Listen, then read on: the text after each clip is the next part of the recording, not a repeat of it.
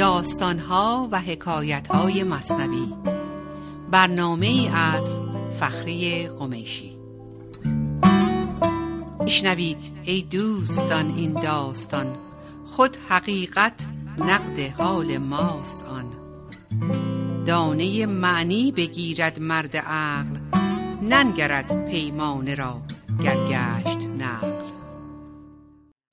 با عرض سلام فخری قمیشی هستم. چهارشنبه دیگه با داستان دیگه از داستانهای مصنوی معنوی در خدمتتون. داستانی که برای امروز در نظر گرفتم داستان معروف توبه نسوح هست از دفتر پنجم سطر 22 28 مولانا میفرماید ز زن او را فتوح. در زمان قدیم مردی بود به نام نسوح که کارش دلاکی کردن در حمام های زنانه بود. مردی بود که دارای اندام و صورتی کاملا زنانه صدای زنانه ولی با امیالی بسیار شهوانی و مردانه. خودش می‌دونست که کار بدی می‌کنه ولی قادر نبود روی نفس خودش مهار بذاره و خودش رو از این دام نجات بده. بارها و بارها توبه کرده بود ولی بعد از مدتی دوباره توبه خودش رو شکسته بود. توبه ها می کرد و پا در می کشید نفس کافر توبه اش را می درید تا اینکه از این وضعیت خودش خسته شد از این توبه و برگشتن از توبه خودش دیگه خسته شده بود. رفت پیش عارفی آن زشت کار گفت ما را در دعایی یاد آر. سر او دانست آن آزاد مرد. لیک چون حلم خدا پیدا نکرد. عارف وقتی که این جوان رفت و جلوش نشست و بدون اینکه به مشکلش اشاره بکنه فقط از عارف خواهش کرد که دعایی در حقش بکنه عارف با اون زمیر پاک و خالی شدهش راز اونو خوند و از اونجایی که عارفی بود که به حق نزدیک شده بود و این حلم رو آموخته بود چیزی به رو خودش نیاورد و به روی اون مرد نیاورد و سکوت کرد در حالی که فهمید که گناه چه نوع گناهیه و درخواست چه نوع درخواستیه. بر لبش قفل است و در دل رازها لب خموش و دل پر از آوازها. بر دهان این عارفان قفل زده شده وقتی که به راز حق پی برده بودند. عارفان که جام حق نوشیده اند رازها دانسته و پوشیده اند. هر که را اسرار کار آموختند مهر کردند و دهانش دوختند. این قانون خداست.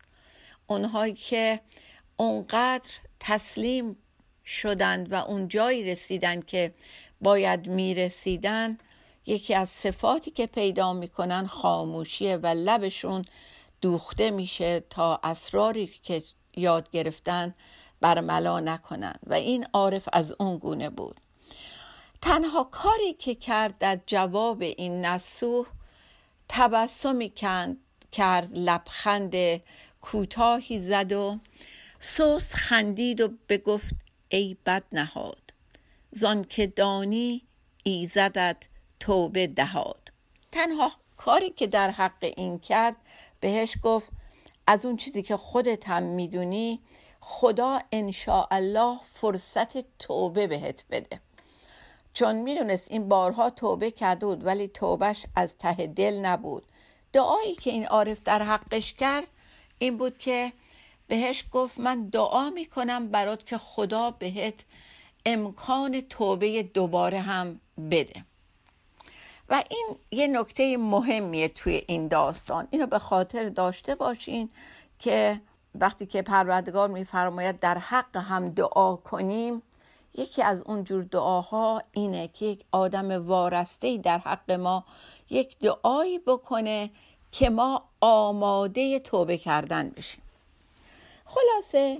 این گفت و شنود یا گفت و نشنود بین عارف و نسوح برگزار شد و نسوح رفت از پیش عارف و چند روز بعد دوباره به کار قبلش مشغول بود در حمام که اتفاقا روزی بود که شاهزاده خانوم و ندیمانش و فامیل نزدیکش همه به گرمابه اومده بودن و معمولا اینجوری بود که گرمابه رو قرق می‌کردن از بیگانگان خالی می‌کردن و همه خانواده شاه و دوستان نزدیک ملکه یا شاهزاده یا اون بزرگ همه با هم در حمام می‌رفتن. و از اونجایی که نسوح دلاک مخصوص شاهزاده خانم و زنهای بزرگ دربار بود خیلی همیشه مد نظر بود. ساعتی نگذشته بود که هو پیچید تو هموم که مرواریدی از گوشواره شاهزاده گم شده و اون حاجب خانوم اون امین شاهزاده صدا کرد که همه رو باید بگردیم.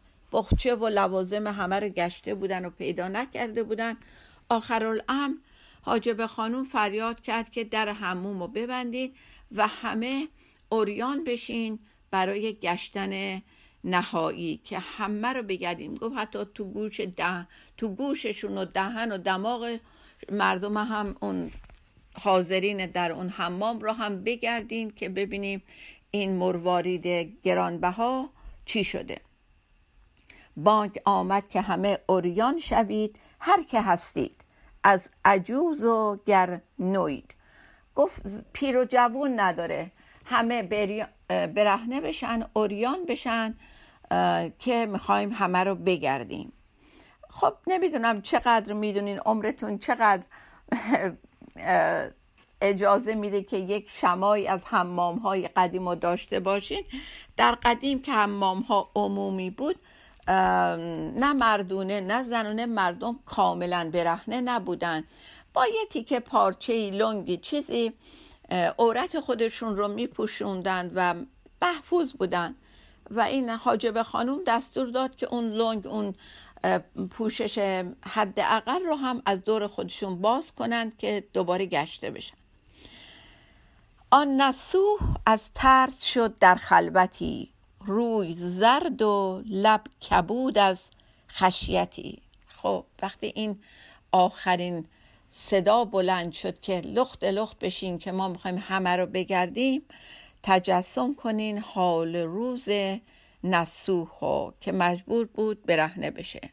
روش زرد شده بود صورتش زرد شده بود و لبش از ترس کبود شده بود از خشیت از وحشت لباش کبود شده بود و میلرزید و رنگ از روش پریده بود.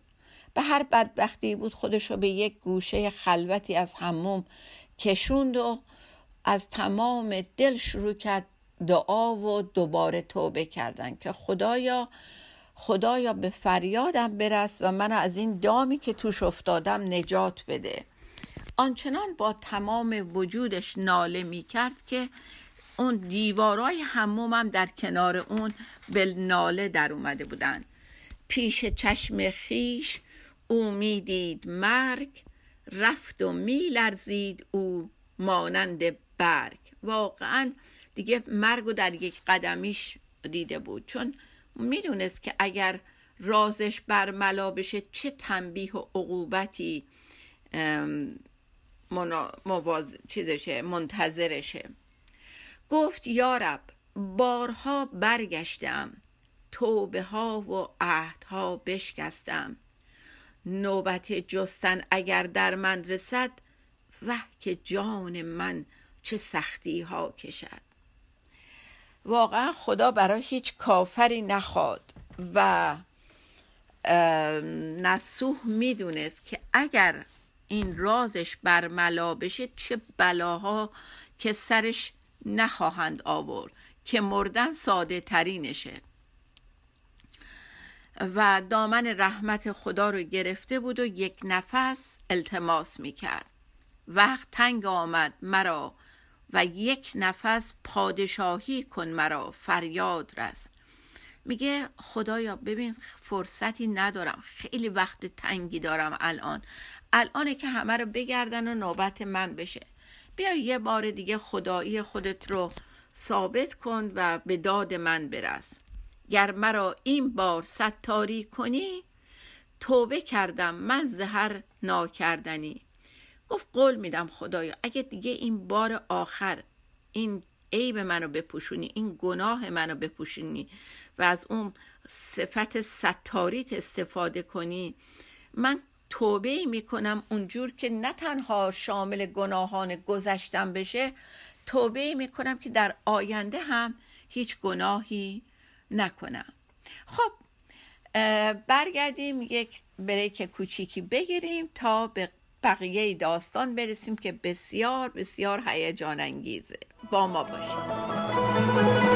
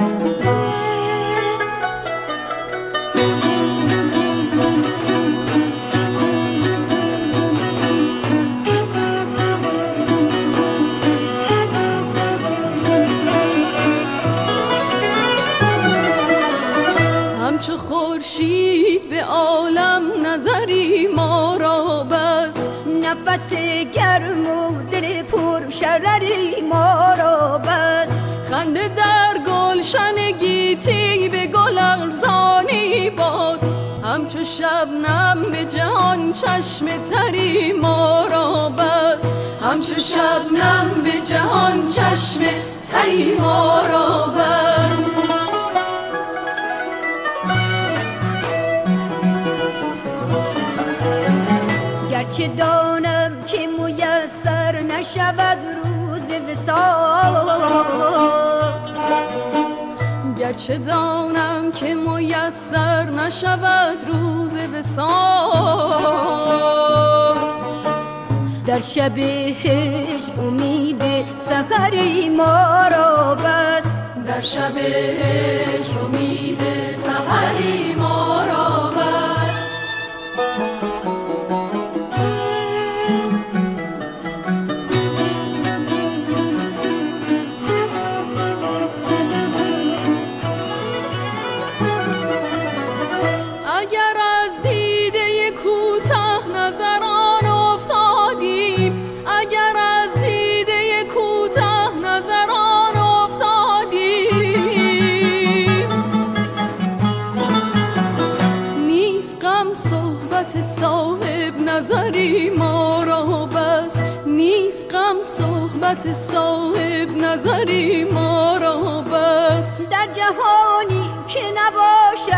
کسی نام و نشان.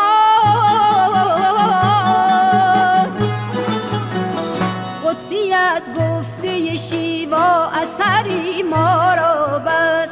قدسی از گفته شیوا اثری ما را بس. همچو خورشید به عالم نظری ما را بس. نفس گرم و دل پر شرری ما را بس. در شب هش امید سخری ما را بس در شب هش امید سحری ما را بس با سلامی مجدد در خدمتتون هستم برای قسمت دوم داستان توبه نسو. خلاصه در این حال بین مرگ و زندگی که نسوح داشت دست و پا می‌زد. دوباره صدایی بلند شد که جمله را جستیم. پیش آی ای نسوح گشت بیهوش آن زمان پرید روح. خلاصه صدا بلند شد که همه رو گشتیم. نسوح کجایی که نوبت توه؟ بیا جلو که باید تو رو بگردیم. وقتی این صدا رو شنید بیهوش شد و مرغ جانش از کالبدش پر زد و مثل یه تخت چوب خشک افتاد زمین. چون که هوشش رفت از تن بی امان سر او با حق بپیوست آن زمان. چون توهی گشت و وجود او نماند باز جانش را خدا در پیش خواند. این توبه دیگه مثل توبه های دفعه قبل نبود. اینقدر خودش رو نزدیک به مرگ و اون شرایط وحشتناک دید که از ترس واقعا قالب توهی کرد و مثل یه تیکه مرده چوب خشک افتاد زمین. همین مردن آنیش در اون زمان باعث شد که روحش به پرواز در بیاد و به دست خدا برسه. اینجا یه نکته کوچولویی رو براتون بگم که به کار بردن اصطلاح باز جان از این میاد که مرتب مولانا در داستانها راجع به شاهان و باز شکاریشون صحبت می‌کنه که شاهان وقتی به شکار می‌رفتن باز تربیت شده ای داشتن که روی ساعد شاه می نشست و می‌رفت از روی دست شاه پرواز می‌کرد و شکار پیدا می‌کرد و وقتی که تبل به صدا در میومد از سمت شاه باز می‌دونست که باید برگرده. برمیگشت و دوباره میومد روی دست شاه مینشست و دوباره شاه و باز یکی می‌شدن اینجا به کار بردن این باز جان نگاهی به این که این بار این توبه آنچنان بود که باز جانش از تنش خارج شد و رفت و پیش شاه نشست. و این اتفاق به این شکل افتاد که باز در عرفان میگن که تجلی حق ناگاه ناگهان آید اما بر دل آگاه آید. یعنی لازم نیستش که همیشه سالهای سال طولانی مدت در عبادت و دعا باشی. گاهی وقتا حتی میشه یک لحظه یک لحظه با همه وجودت به درگاه خدا بری و اون یک لحظه پذیرفته میشه و اون لحظه ای که دلت آگاهه ناگهان و با دل آگاه اون کارو می‌کنی. یه بیت براتون از دفتر شیشم می‌خونم که میگه شرط تسلیم است نه کار دراز. سود نبود در زلالت ترک, ترک تاز. اون تسلیم شدن مهمه. حتی می‌تونه یک لحظه باشه که اون یه لحظه به جای سالها کال تورانی و بدون محصول می‌تونه کار بکنه. این همه روی زمین سرسبز شد. چوب خشک اشکوفه کرد و سبز شد. چون که دریاهای رحمت جوش کرد سنگ ها هم آب حیوان نوش کرد. گرگ با بره حریف می شده. ناامیدان خوشرگ و خوشپی شده. میگه که این لحظه اون لحظه که چوب خشک شکوفه ازش میاد بیرون در بهار. بعد از زمستان اون لحظه که دریای رحمت به جوش میاد و سنگ ها هم ازشون آب در میاد آب حیوان در میاد از سنگ. و اون لحظه باز اینا رو همه رو مثال میاره مولانا که گرگ و بره با همدیگه از می ازلی می نوشن و به همدیگه کاری ندارن و در کنار هم با صلح زندگی می‌کنن و ناامیدان رحمت بهشون میاد و در واقع می‌خواد بگه که هیچ وقت در رحمت پروردگار بسته نیست. هیچ وقت. در اون لحظه ای که نسوح واقعا در مرگ دست و پا می‌زد یک صدای دیگری در حمام پیچید که بانگ آمد ناگهان که رفت بیم. یافت شد گمگشت آن در یتیم. و یک جارچی یک همون زن حاجبه شاهزاده فریاد می‌زنه که پیدا شد پیدا شد. نگرانی از بین رفت و ما در با ارزش رو پیدا کردیم. خلاصه این صدا به گوش نسوح در اون عالم بین مرگ و زندگی می‌رسه و چشمشو باز می‌کنه و نوری که در اطراف خودش در اون لحظه می‌بینه نه یک نور عادی بود. نوری دید در اطراف خودش که به نظر میومد به اندازه همه عمرش یک همچین نوری رو ندیده بود با اون جلال و شکوه و اون لحظه بود که اون تلالو پروردگار رو در اطراف خودش در درون خودش حس کرد. خب همه اونایی که شک کرده بودن به نسوح اومدن دوروبرش و هیچ دست و پاشو میبوسیدن و مالشش می‌دادن که حالش خوب بشه و ازش حلالیت میطلبیدن. می حلالی خواست از وی هر کسی بوسه می‌دادند بر دستش بسی بدگمان بردیم و کن ما را حلال. گوشت تو خوردیم اندر قیل و قال. میگه طبق اون آیه قرآن که میگه غیبت کردن مثل خوردن گوشت برادر مردتون هست اینا اومدن اعتراف کردن که ما به تو شک داشتیم. ما هممون هی به تو بدبین بودیم و می‌گفتیم این کار نسوه دزدیدن این دور. به خاطر اینکه چطوره که الان دور بر شاهزاده پیدا نمیشه رفته یه گوشه قایم شده حتما کار کار خودشه. حالا که این مروارید این گوهر پیدا شد ما شرمندت هستیم و داشتیم غیبت می‌کردیم. بنابراین تو ما را حلال کن و از گناه ما بگذر. ولی از اون طرف در دل نسوح چه قوقایی برپا بود. اون اصلا نگران این نبود که مردم بهش تهمت زدن و نمی‌دونم غیبت کردن. اون نگران کار خودش بود و در دلش با خدا اینجوری داشت راز و نیاز می‌کرد که هرچه کردم جمله ناکرده گرفت. طاعت ناکرده آورده گرفت. نام من در نامه پاکان نوشت. دوزخی بودم. ببخشیدم بهشت. به خودش میگه خودش پیش خودش داره اعتراف می‌کنه. هرچی گناه کرده بودم خدا نادیده گرفت. حتی کاری که نکرده بودم اطاعت برام حساب کرد. اسمم تو نامه جهنمیا بود تو لیست جهنمیا بود. اومد اسم من آورد تو گروه پاکان و بهشتیان نوشت. و بعد خودش میگه آفرین ها باد بر تو ای خدا. ناگهان کردی مرا از غم جدا. می‌خوام توجهتون رو به این کلمه ناگهان و غم متوجه کنم که خودش داره به خدا میگه خدایا تو کی هستی؟ در یک آن یک آن منو از دنیای غم که سالهای سال با خودم حمل می‌کردم.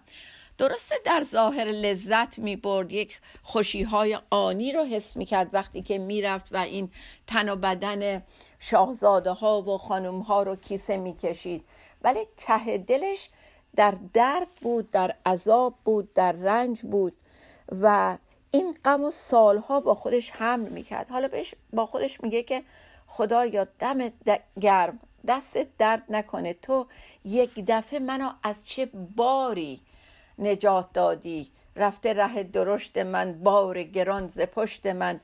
دلبر برد بار من آمده برده بار من. یا در واقع بخوام درستش رو براتون بخونم. دلبر برد بار من آمده برده بار من. باری که سالهای سال روی دوش نستوح بود به یک آن در یک نگاه برداشته شد. واقعا در اون لحظه بود که نسوح با همه وجودش قول داد به خدا که دیگه پی این کار بد نره. و چیزی که باز اینجا می‌خوام یادتون بیارم دعای اون عارف بود. دا عارف دعا نکرد که خدایا اینو ببخش. عارف دعا کرد براش که خدایا بهش فرصت توبه بده دوباره. خب داستان بسیار زیبایی بود پر از پیام که مطمئنا همه شما پیام رو گرفتین. با دو بیت از ابو سعید ابوالخیر می‌خوام تموم بکنم. این داستان قشنگ رو که پیام اصلیش فنا شدن در حضرت حق بود. میفرماید بازا بازا هر آنچه هستی بازا. گر کافر و گبر و بت پرستی بازا این درگه ما درگه نومیدی نیست. صد بار اگر توبه شکستی بازا و واقعا ما هیچ وقت از رحمت خدا ناامید نشیم و یادمون باشه که در توبه و برگشتن به خدا همیشه بازه. داستانم رو با اون دوتا جمله تموم می‌کنم که تسلیم. یعنی پذیرش اتفاق این لحظه قبل از قضاوت و مقاومت و بدون قید و شرط. و دیگه اینکه اتفاقات برای خوشبخت کردن یا بدبخت کردن ما نمیافتند. اتفاقات برای بیدار شدن ما میافتند. شاد و بیتوقع بمانیم. تا هفته آینده خدا نگهدار.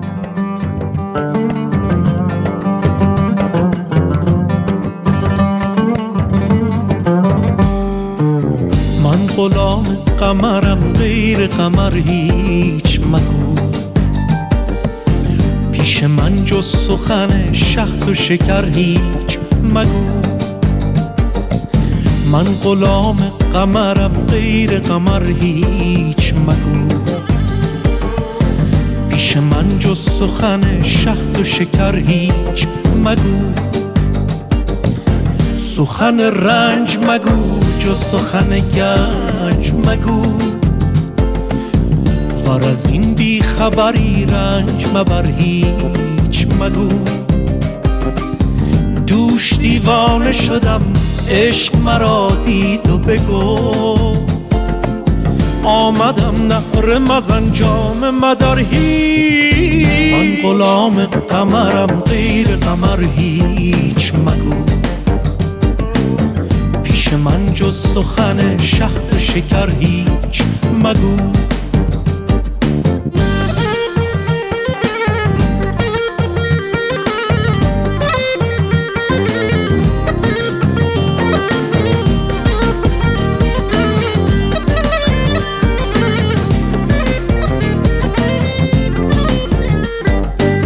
گفتم ای من از چیز دیگر میترسم.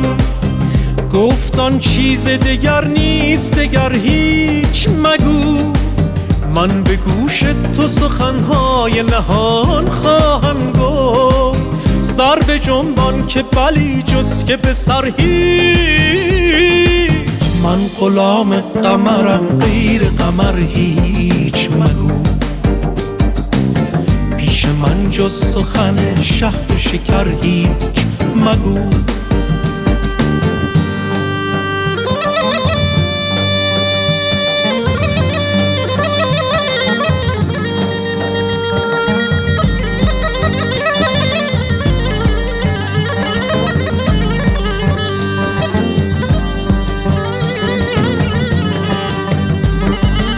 گفتم این روی فرشته عجب یا بشر است. گفتین غیر فرشت است و بشر هیچ مگو. گفتم این چیز بگو زیر و زبر خواهم شد. گفت می باشن این زیر و زبر هیچ. من غلام قمرم غیر قمر هیچ مگو. من جز سخن شهد و شکر هیچ مگو. من غلام قمرم غیر قمر هیچ مگو. پیش من جز سخن شهد و شکر هیچ مگو.